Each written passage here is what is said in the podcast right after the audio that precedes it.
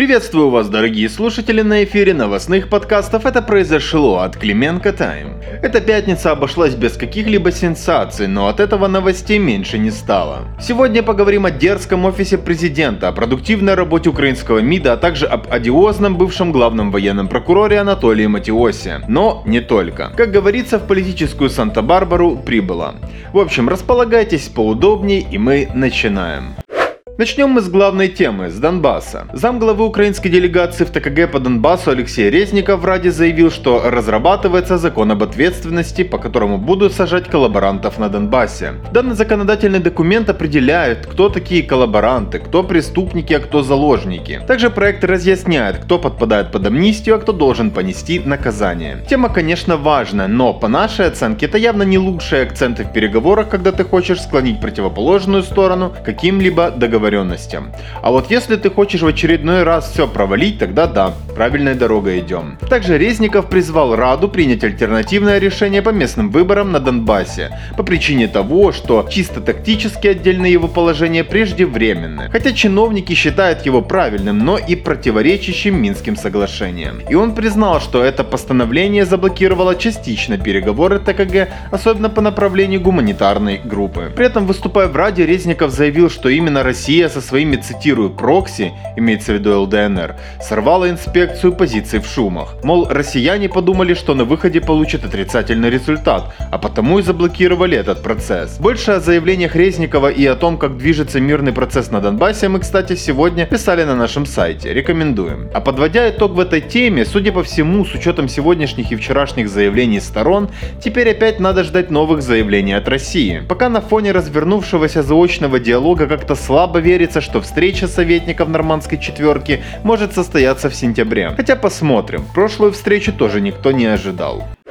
Продолжаем рубрику «Оборзевший коллективный Запад». А именно, разбираем заявления евродепутатов и прочих лиц западной политики по теме украинских НАБУ и САП. Как мы видим, команда президента Зеленского пытается ставить своих людей, а не людей с Запада, на важные позиции в стране. Всегда оцениваем, кстати, это положительно. Насколько конкретные кандидаты и назначения при этом соответствуют интересам Украины как государства, вопрос без сомнений важный но уже второй. Мы, конечно, не сторонники подхода «Техас должны грабить только техасцы». Украину и техасцев в принципе никто не должен грабить, но тут для начала хотя бы вырваться из внешнего управления, хотя бы в перспективе ближайших пяти лет, потому что когда через кредитную кабалу тебя грабят разного рода партнеры, это ничуть не лучше ограбления олигархами через трансфертное ценообразование, например.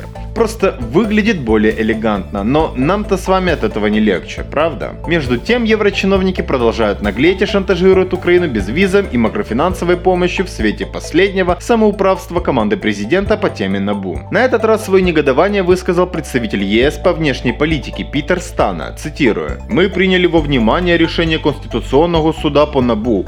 Последствия таких решений надо будет оценить.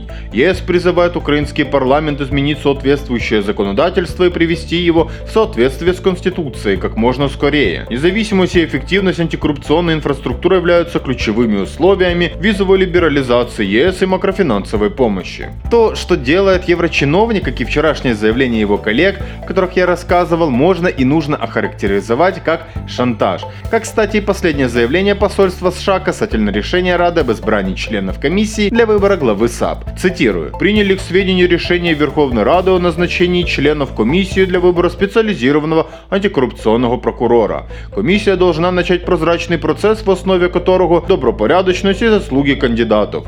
От этого будет зависеть наша дальнейшая поддержка. Обратите внимание на последнее предложение их заявления. Это прямо какой-то колониализм новой школы в 21 веке. Прямой ультиматум. Кстати, в офисе президента на заявление посольства уже отреагировали достаточно бойко. Мы даже похлопаем. В ОП сказали, что независимость является ключевой предпосылкой эффективности антикоррупционной инфраструктуры Украины. Также было заявлено, что даже жесткий конкурсный отбор не предусматривает должностной чистоты высоты и незаангажированности. Речь шла о первом руководителе САП Назаре Холодницком. Поэтому офис призвал воздержаться от эмоций по поводу деятельности антикоррупционной инфраструктуры государства. Что касается заявлений главы шоколадной Евросолидарности Петра Порошенко, Зеленский отреагировал лично в ходе рабочего визита в Ивано-Франковск. Правда, он повысил звание экс-президента с гетьмана до монарха. Но посыл вам однозначно понравится. Так президент сказал, что не комментирует заявление украинских политиков о том, что не касается их полномочий. Дескать, наши политики не могут ни предоставлять, ни забирать безвиз. А дальше пошел привет Порошенко. Цитирую. «Я знаю, кто распространяет эту информацию. Мне известна эта политическая партия, лидером которой является человек, который до сих пор себя считает монархом Украины, хозяином Украины.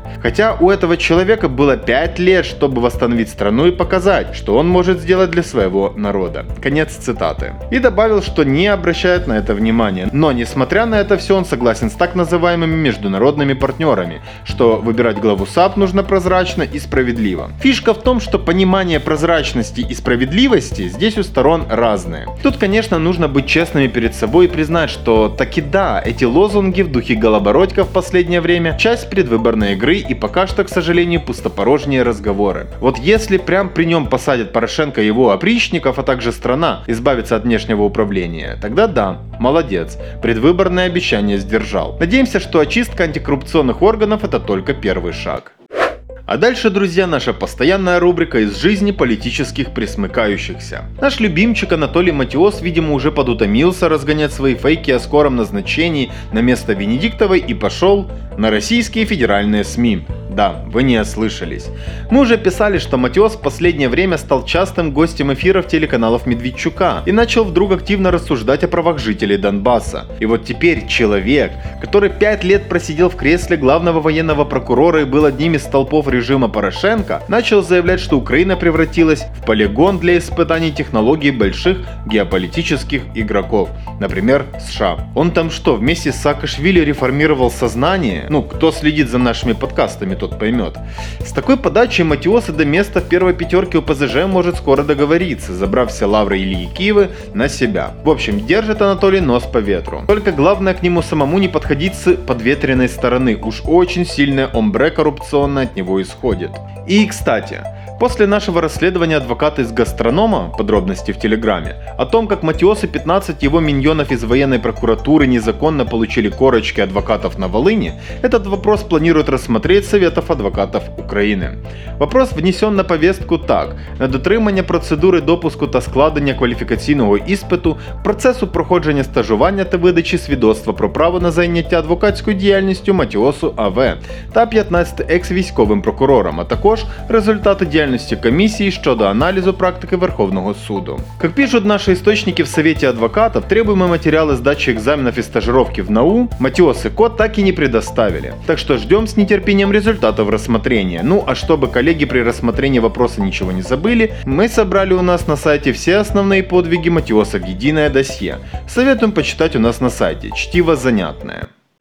Ну и еще одна важная тема, друзья, которая вот прямо совсем и без шансов не могла оставить нас безучастными. Нас уже конкретно раздражает абсолютно бесполезный и неадекватный в своих заявлениях секретарь СНБО Алексей Данилов. После ряда трэш-комментариев вроде коронавирус создали в китайской лаборатории и полной беззубости в ситуации. Когда на его уже экс-внештатного советника Сергея Сивоху напали праворадикалы, он добрался до церкви. Почитаем-ка мы его заявление вместе, цитирую. Надеюсь, плохо мне от этого не станет. Организаторами различных мирных форумов хотелось бы напомнить об уголовной ответственности за антигосударственную деятельность и указать, что аппарат СНБ Украины внимательно отслеживает ситуацию в государстве накануне выборов, а правоохранительные органы Украины отреагируют на любые попытки расшатывания внутриполитической ситуации. Речь, вероятно, идет о форуме Украинской Православной Церкви «Люди мира», который запланировали на 21 сентября.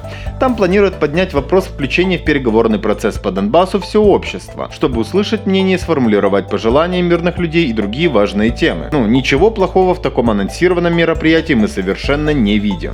И даже наоборот, мы приветствуем такую инициативу УПЦ. Особенно на фоне текущей откровенно вялой динамики по Донбассу за последний год, уже после смены власти. Ладно, давайте Давайте еще процитирую из релиза, так сказать, экспертов в СНБО. Определяя риски и угрозы, связанные с процессом подготовки и проведения выборов на местные советы, которые должны состояться 25 октября 2020 года, Данилов указал, что одним из действенных инструментов российской гибридной войны против Украины является использование религиозных структур в формате проведения различных конференций, круглых столов, международных форумов, крестных ходов и прочее. Цель таких мероприятий – продвижение идей так называемого русского мира, оправдание российской агрессии против Украины, продвижение антиукраинских тезисов российской пропаганды, различные конференции, круглые столы, международные форумы, крестные ходы – это все инструменты российской гибридной войны против Украины. Простите, я не могу дальше читать, сейчас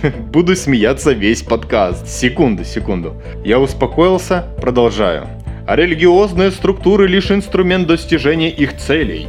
Секретарь СНБ уверен, что на таких мероприятиях продвигают идеи русского мира, оправдывают российскую агрессию против Украины и что там звучат антиукраинские тезисы российской пропаганды. Слушайте, пользуясь тем, что нас читают в СНБО, спросим. Алексей Вячеславович, а слабо привести подтверждение своим словам? Ну, это же не история про китайскую лабораторию, о которой в Китае, судя по всему, так и не услышали не потребовали от вас извинений. Президент Владимир Зеленский за более чем год своего правления в конфессиональные вопросы, по крайней мере публично вовлечен, практически не был.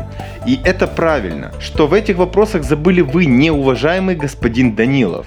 Вопросы безопасности, да, это ваша компетенция, но мы видим в этом заявлении политическую манипуляцию и порохоботство, а никак неадекватную оценку ситуации в стране. Есть конкретные претензии к церкви? Озвучьте их. Не словами из методичек парохоботов, а реальными фактами. Слабо? Везет же нам на секретарей совбезов, ничего не скажешь. То кровавый пастор, то лжец и клеветник, то еще какой-то дурачок. По скриптум. Передаем отдельный привет так называемой украинской правде, которая, разместив новость по этой теме в религиозном вопросе, позволяет себе заангажированные реплики, разжигающие межконфессиональную вражду. Фразами цитирую. Данилов предупредил любителей русского мира в рясах. И инициатива так называемой Украинской Православной Церкви которая отказалась присоединиться к автокефальной православной церкви Украины. Вы, неуважаемые коллеги, днище. Уже давно и стабильно.